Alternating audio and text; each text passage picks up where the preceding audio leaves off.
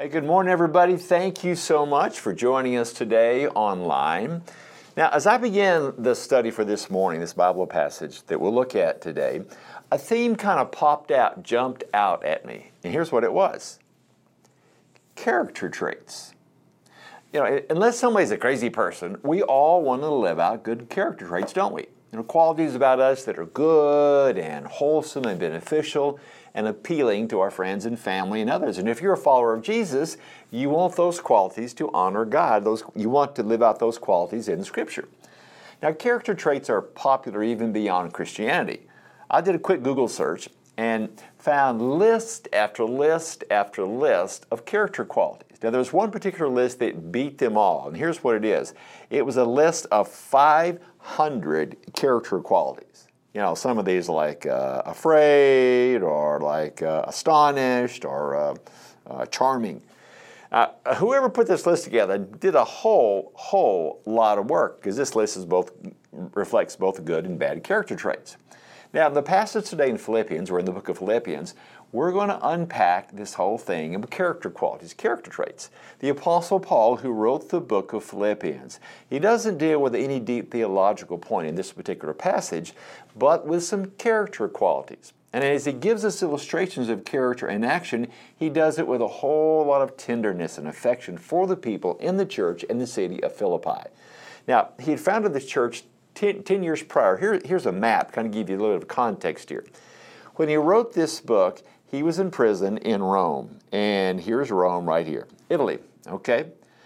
And the journey from Rome to Philippi, there's where Philippi is, here's Greece. If you walked straight 24 7 and you even walked across the ocean here, you'd walk 216 hours. Now, in that day and time, including the boat trip, it took about three months round trip. Now, he loved these people, but he was a long ways away and in jail for his faith. Now, in this passage, he illustrates five crucial character traits that we're going to look at that he saw and he, that he modeled really in himself, and that he also pointed out in two fellow church leaders. These guys' names, one was Timothy, other guy's name was Epaphroditus. So today, we're going to delve into these five character traits, and I'm going to ask you to do something for me.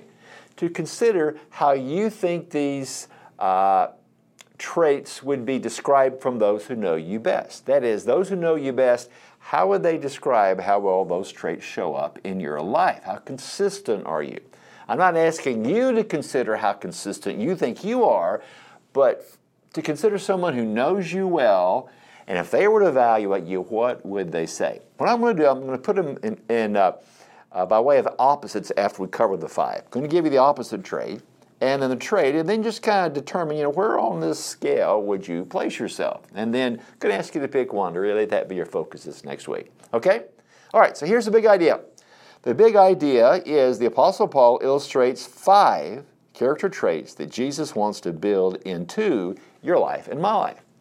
Now, if you want to get your Bibles and follow along, I'm going to be in Philippians 2 19 through 30 get your Bibles or your Bible app. So I'm going to read this passage, have to switch out glasses, one for close and one for far away. So Philippians 2 19 through 30. Okay, here we go. I, this is Paul speaking, he wrote the book, obviously, I said it a moment ago. I hope in the Lord Jesus to send Timothy to you soon, that I also may be cheered when I receive news about you.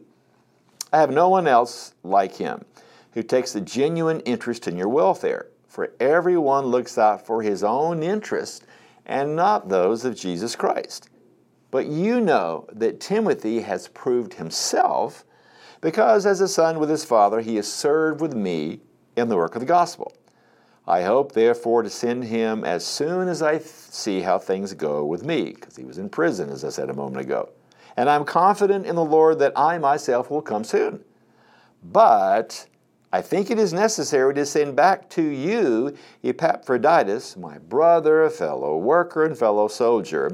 He was also your messenger, whom you sent to take care of my needs. I'll explain that in a moment, what he's saying there. For he that is Epaphroditus longs for all of you, and is distressed because you heard he was ill. Indeed, he was ill and almost died. But God had mercy on him, and not on him only, but also on me, to spare me sorrow upon sorrow. Therefore, I am all the more eager to send him, so that when you see him again, you may be glad, and I may have less anxiety. Welcome him in the Lord with great joy, and honor men like him, because he almost died for the work of Christ, risking his life to make up for the help you could not give me. So that's a really great passage, and really a lot of, lot of good, uh, good insight in that. So, Timothy, because he referred to Timothy, he says in verse 19, he says, I hope in the Lord Jesus to send him, to send Timothy to you soon. Timothy was a very prominent disciple and a trainee of Paul who was with him there at Rome while he was in prison.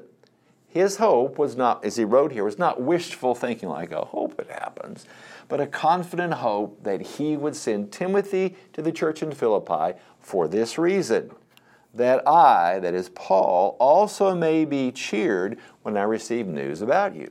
So he gives a purpose for sending him that he, that he and those people in the church of Philippi would be cheered after receiving news about them upon Timothy's return. Now, usually, when Paul mentions a messenger, um, like Paul's plan for Timothy, a messenger was sent to deal with some problem in the church. Here, though, Paul is sending Timothy uh, for this reason for Paul's benefit, that Paul himself might be cheered and encouraged when he hears back from Timothy that this church was doing well, even under the hard hand of Roman persecution. Now, cheer, this idea of cheer, really comes from the word courage. And when we cheer somebody up, we give them courage, we encourage them, we place courage in them, we cheer them up.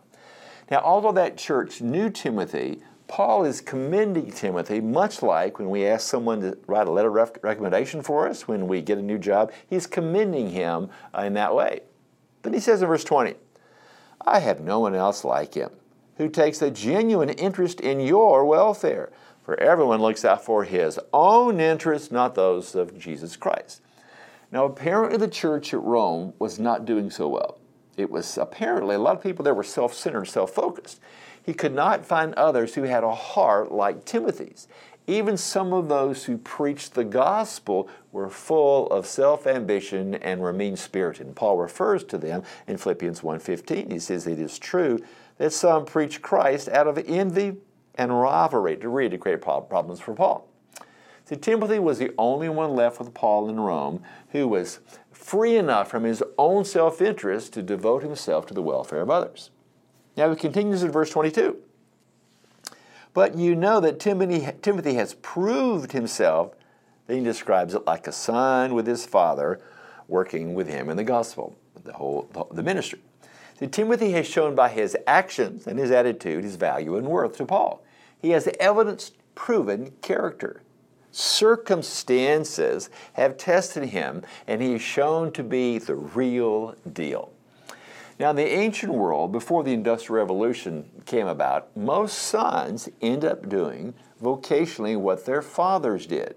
So, if your father was a farmer, uh, then you would probably become a farmer. If your father was, like, say, a, a baker, most likely you'd become a baker. And your primary apprenticeship was to your father and to that role he played. It was your dad who taught you the tricks of the trade, who gradually taught you all that he knew and step by step increased your knowledge and responsibility over whatever area that was. Timothy, in a like similar fashion, was deeply devoted to Paul in that uh, the way to learn how to spiritually lead, a basic principle is this, and to do life well, was to follow someone who's doing well. And Timothy followed Paul's example as Paul followed Jesus' example. Timothy did what Paul did and served him with humility as kind of like his spiritual father, which he was. Then, verse 23, he says, I hope therefore to send him, that is Timothy, as soon as I see how things go with me, and I'm confident that I'm going to come soon as well. Now, Timothy, when you see the sequence here in a little bit, Timothy is actually staying put in Rome uh, for a while until there's further resolution of Paul's prison uh, issue, and hopefully that gets worked out. And then he said, I'm sending Timothy on. Paul felt that after a period of time, he too would be able to return to see them as well, see them, you know, face, face to face. Now, next we learn about this second person who was in Rome helping Paul while Paul was in prison. Verse 25. But I think it is necessary to send back to you Epaphroditus, that he describes in several ways a brother, fellow worker, soldier, and messenger who he says you sent to take care of my needs. Now, historical context helps us understand this. In those days, a Roman prison, you know, looking something like this, did not have a cafeteria. It did not have a clothes closet for those in prison. The government just put you in a jail cell without providing food or clothes uh, or medical care. If you had a friend, say if you lived in those days, you had a friend or family member in prison, it was up to you and that guy in prison, uh, his friends and family, to visit that prisoner to provide those necessities. So, this little church, 1,200 kilometers away as a crow flies, unlike other churches, took up a generous offering for Paul's needs and had sent Epaphroditus and most likely a couple of other uh, traveling companions to bring this gift to Paul so he could be cared for. So Paul gives a pretty good description of the character of this man Epaphroditus. He called him a brother. Now, to be called a brother, that was uh, kind of a sense of uh, we're from the same spiritual bloodline. It was a word that conveyed brotherly affection. He called him a fellow worker. In other words, this was a used, actually used for a person who, in those days, in Roman days, who loved their city so much and they had the wherewithal that they would, at their own expense, do something great for the city, like, say, covering the cost of, of one of the, the Greek games they were known for, or paying for the athletes to be able to train in the public games, or to, uh, like, outfit a, a warship. These people were recognized benefactors of their city. So he called them that. He also called him a fellow soldier meaning he was a battle tested warrior who had been wounded in combat. We'll see this in a minute. And he was sending him home for a rest. Epaphroditus was no weekend warrior.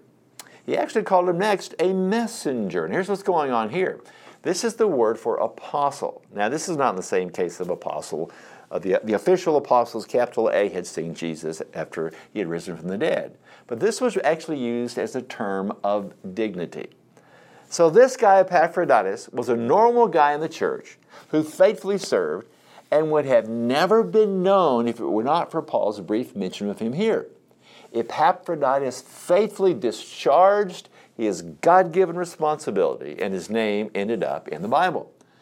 Now, Paul was the very much upfront public person, while people like Epaphroditus were behind the scenes type kind of people. Paul was making sure that they understood that he, Epaphroditus, was just as important in the ministry as was Paul himself. Now, see, just because you don't have a public ministry position like, say, I do, your ministry is no less important. God wants us to be faithful no matter how small or how large or public or private our task is that God gives us. Now, we next learn of an unexpected challenge that happened. We read about it a moment ago. Verse 26 says, For he, this is Epaphroditus, longs for all of you, and he's distressed because you heard that he was ill. Paul says, Indeed, he was ill, and so sick he almost died. But God had mercy on him, not only on him, but also on me to spare me sorrow upon sorrow. So here's what's happening. On the trip from Philippi to Rome to deliver this money, Epaphroditus got sick, deathly ill. And one of the travelers with him went back to Philippi to give them the news of his sickness. That's probably how they uh, knew about it. Another fellow traveler probably stayed with Epaphroditus during his sickness. Now, he was so sick that he almost died. Now, in those days, if you got that sick, you probably would die because medical care was limited uh, or non existent. So apparently, God worked a miracle here by reviving him from his sickness. Now, the health crisis was directly tied to his work for Christ, Epaphroditus' work for Christ. This trip uh, to bring these funds almost killed him. This mission to see Paul puts Epaphroditus' life in jeopardy, but he was determined to follow through with the responsibility. Paul needed help, and he was going to help no matter how it affected his health. So, because of this, Paul sent Epaphroditus back home more quickly than he normally would have given different circumstances because he had heard how concerned the church in Philippi was for Epaphroditus. And he wanted to allay both their concern and allay Epaphroditus' concern about their concern because Epaphroditus was concerned about their concern. It would be kind of like saying, hey guys, listen, I, am sick, I'm, I, I was sick, but I'm okay. I was really sick, but now I'm doing a whole lot better it's, it's kind of like when I, I shared uh, with you a few weeks ago. I went in for an angiogram because of a little heart blip a few weeks ago, and the doctor thought I had a heart blockage.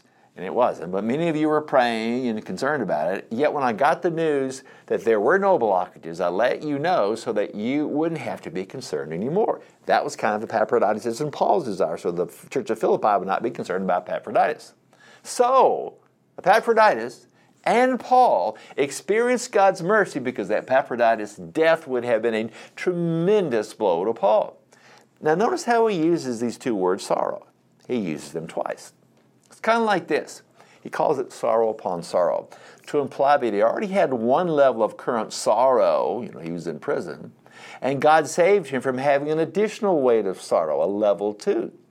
If Epaphroditus had died, Paul was in prison, which was level one sorrow. And if Epaphroditus had died, that would have been an extremely terrible sorrow. Yet, the entire book of Philippians, Paul writes about joy. 16 times he mentions joy. You see, Christian joy does, does uh, not mean an absence of sorrow, but the capacity to experience joy and rejoice while recognizing the difficulty, but being able to do that in the midst of sorrow. Then he says in verse 28, Therefore I am all the more eager to send him, so that when you see him again, you may be glad, the church there, and I may have less what? Anxiety. And he tells them to welcome him in the Lord with great joy, honor him like him, because he almost died for the work of Christ. Now, sending him would result in them being cheered, along with Paul being cheered. He, he could assure them that he, Paul, that is Epaphroditus, that Paul also was okay. Now remember that Paul had just described Epaphroditus in these very complimentary ways. He called him a brother, and he called him a, uh, a fellow worker, and he called him a soldier. Uh, he was saying, hey, give that guy, Epaphroditus, that kind of person, a gracious welcome home. He almost died serving Christ. So I want you to show your appreciation for a sacrifice and celebrate it. Now, little phrase here uh, is make up for right here. It's important. This phrase make up for really refers to something being deficient. And he's saying that when the body of Christ, is implying for us, the application for us is when he's implying that when the body of Christ has a need, God's people have the responsibility to step up to meet that need we have an obligation to meet that need as followers of Jesus. And sometimes in the local church, a financial need comes up. It's our job to step up to meet that need. And let's go back to the big idea. Big idea is that the Apostle Paul illustrates these five character traits that Jesus wants to build into our lives. So let's look at those. Let's unpack these. Now, what I'm going to give you, first I'm going to give you these five character qualities. And then you'll do a brief self evaluation that I'll give you after I give you the five. Now, the first character quality here is a heart filler. Remember how uh, Paul talked about himself being cheered by good news he hoped to receive from the church at Philippi? He said that Epaphroditus would make them glad. And that would fill their, the heart also of Paul. So when you are around others, would they say that by your words, your actions, and how you relate to them, would they say that, you know, that person is a heart filler? They plant in my heart joy and hope and gladness and happiness. Will they say that about you? Did you know there are three kinds of people? Yeah, three kinds of people. First kind is a VIP. This, this is the heart filler. This is the person you're around, and they just fill your heart with joy and encouragement. You just, you just want to be around them. They, they make deposits in you. There's a second category of people called VNP. They're very nice people. They don't deposit into you, and they don't take away. They're just nice people. But then there's a third category, what I call VDP, very draining. people. Some people are like emotional vacuum cleaners to your soul. It's like they just take it all out of you. They suck the air out of you. Others, though, the VIPs are like those, you know, those canisters that uh, when you blow up balloons, you get they deposit in you. They fill you up with joy and hope and encouragement. So that's the first one. Now here's the next one. Heart filler. The next one is authentic. Now, Paul said that Timothy's interest was genuine. It wasn't fake, it was genuine. It was authentic, the real deal. He wasn't fake, he wasn't putting on a front, he wasn't putting on a facade. facade. He was truly interested in their well being. You see, an authentic person is comfortable in their own skin. Now, granted, we all carry baggage from our past. We understand that, and that sometimes that puts us into protective modes when we don't feel safe around others. We naturally are a bit, you know, more wary and careful that we don't want our emotional safety to be threatened. That's a natural, God-given way. God helps us keep out of danger, physical or emotional. But some people are so fearful and insecure that they can never be comfortable or authentic with others. They're not real with you. So authentic is that quality, that second quality. Here's the third one heart filler, authentic, other focus. Now, we saw this trait all throughout the passage. Timothy was interested in their welfare. Timothy served Paul as a son. Epaphroditus took the perilous trip to care for Paul's needs. He was a fellow worker, as Paul described him. And Paul and Timothy and Epaphroditus were all other focused. They care about others. Now, think about this. Paul was alone in this jail. He had two of these caring friends with him. Yet, he was willing to send both of those friends back to Philippi because he cared more about them.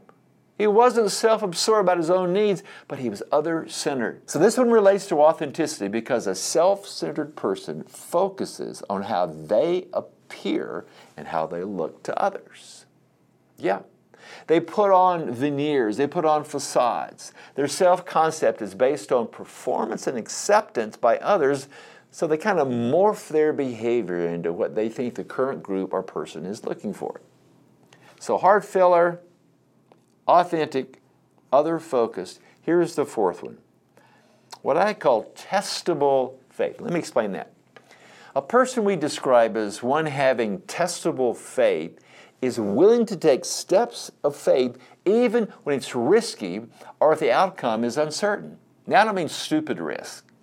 I do mean that this kind of faith reaches out into the unknown, into unsaved and uncertain territory because that person feels that God wants them to do what do a certain thing.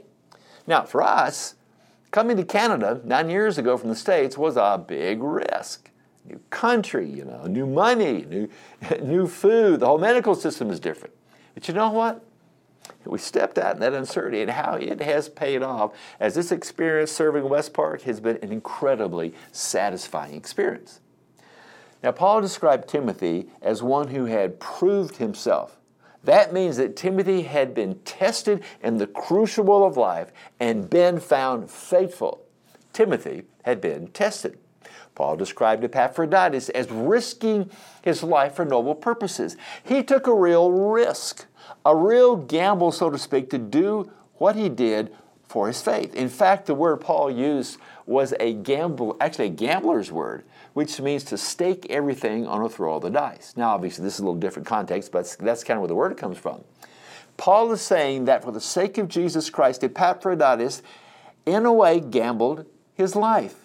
Now, what do I mean by that? And not foolishly, like, you know, gambling your money away at the casinos, but courageously as he stepped out on this long, risky trip to meet Paul's needs.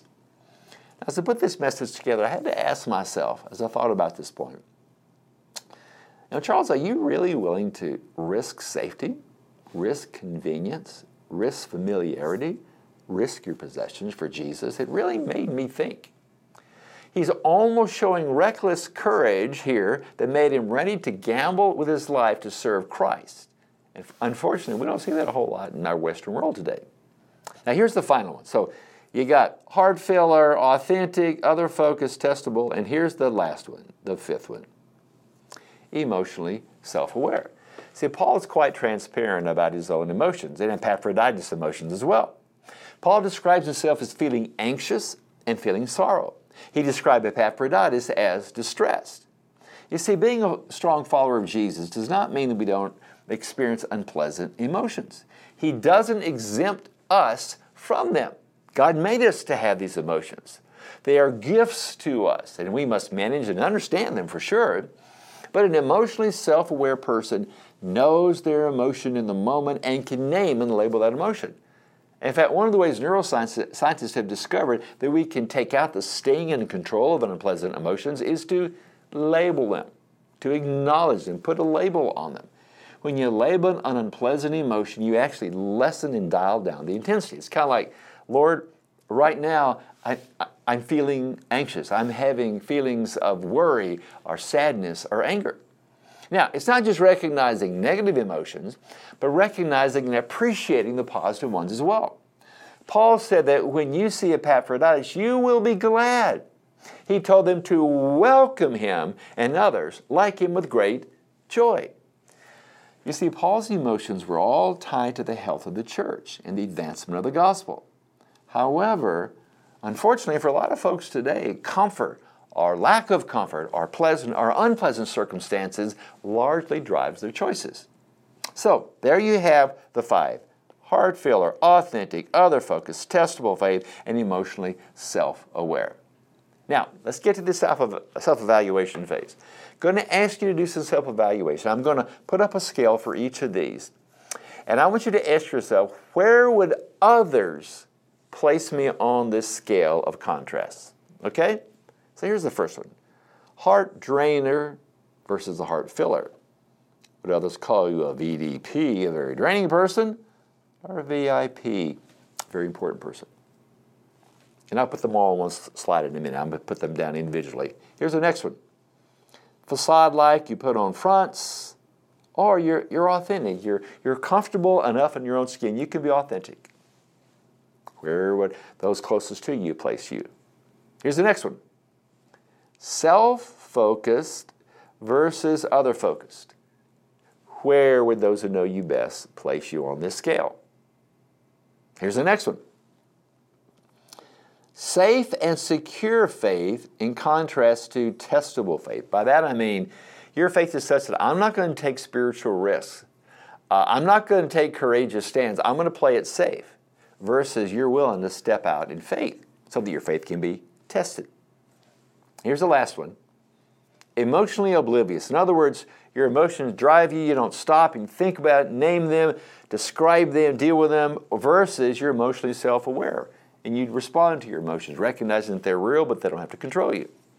Now, let's put them all up here at once, okay? Hey, Heart drainer, heart filler, facade like, authentic, self focused, other focused, safe and secure faith, testable faith, emotionally oblivious, emotionally self aware. So, where would you put yourself? I want you to pick one of these one of these that probably needs the most spiritual work this week. Okay? Now, how would others describe Paul? Well, they put him over here. Why is that? Why would that be so? Was it because Paul just had great willpower and just gutted it out? Well, he had willpower, but that wasn't why. Was it because he was super smart and he just knew how to do these kind of things and good emotional uh, intelligence? Well, he had those, but that wasn't it. The source of his character we find in a little phrase that we can sometimes miss it. It's mentioned three times, and here it is in the Lord. The Apostle Paul was all in to his commitment to Jesus. In fact, he mentions Jesus 37 times in this letter, and he mentions over 125 times in his writings of being in Christ or in the Lord. In fact, he describes himself as a servant. Now, that's actually the word for a slave. Now, using the word in that day and time to describe yourself was not looked upon favorably by those in, in the culture then. Yet, he called himself a slave of Christ because he was Jesus' absolute possession. He owed absolute obedience to him. The foundation of this letter and his life was that Christ was his all. He lived and loved out of a life of being in the Lord. Now think about like this. Other, other, other faiths. A Buddhist does not speak of himself as being in Buddha. A Muslim does not speak of himself as being in Muhammad. A Christian scientist does not speak of themselves as being in, in Mary Baker Eddy, the founder of that faith, or a Mormon in Joseph Smith or, or Brigham Young. Now, they may faithfully follow the teaching and example of those religious leaders, but they are not in them. Only Christians can claim to be in the Lord because they have been made spiritually one with Him. When I was putting this talk together, I ran across this theologian's uh, really great quote about being in Christ. And here's what he said. The guy's name is Marvin Vincent. He says, The Christian lives in Christ as a bird in the air, a fish in the sea, the roots of a tree in the soil. And then he says, What makes the Christian different is that he is always and everywhere conscious of the encircling presence of Jesus Christ. That's the key to godly character. A moment by moment, day by day, living out this incredible relationship of being in the Lord in Christ. So, to embody these qualities certainly takes our own effort. Now, we can fake them for a while, but you know what happened? They're, unless they're rooted in the Lord, they're not going to last. They're going to they're to fade. They're based because they're based on self effort, which ultimately gives out. That's why it's so important to develop a rich, day to day relationship with Jesus. Timothy and Epaphroditus were not merely good examples, they were that, but more importantly, they were following the example of Christ. They could not have mustered up the courage nor the character over the long haul with their own discipline and their own guts. So, one more time back to this list. I want you to look at this one more time. And here's the assignment I have for you pick one of these that resonates the most with you. Give attention to it this week. Pray about it. Maybe do a, uh, some Bible study on it. Talk to somebody else about it. Because Jesus wants these qualities to be produced in us by Him as we cooperate with His Spirit. Let me pray for us. Heavenly Father, we thank you for Jesus not only as our example, but as the power and the desire to do your will, to embody these kind of character qualities. And we know, Lord, that you expect responses on our part, but ultimately you're the one that brings this about because it is grace that develops these. Lord, I pray for the folks tuning in now that there would be a real commitment to taking one of these, submitting it to you, praying about it, and allowing your Spirit to do the work He needs to do. And I pray this in your name. Amen.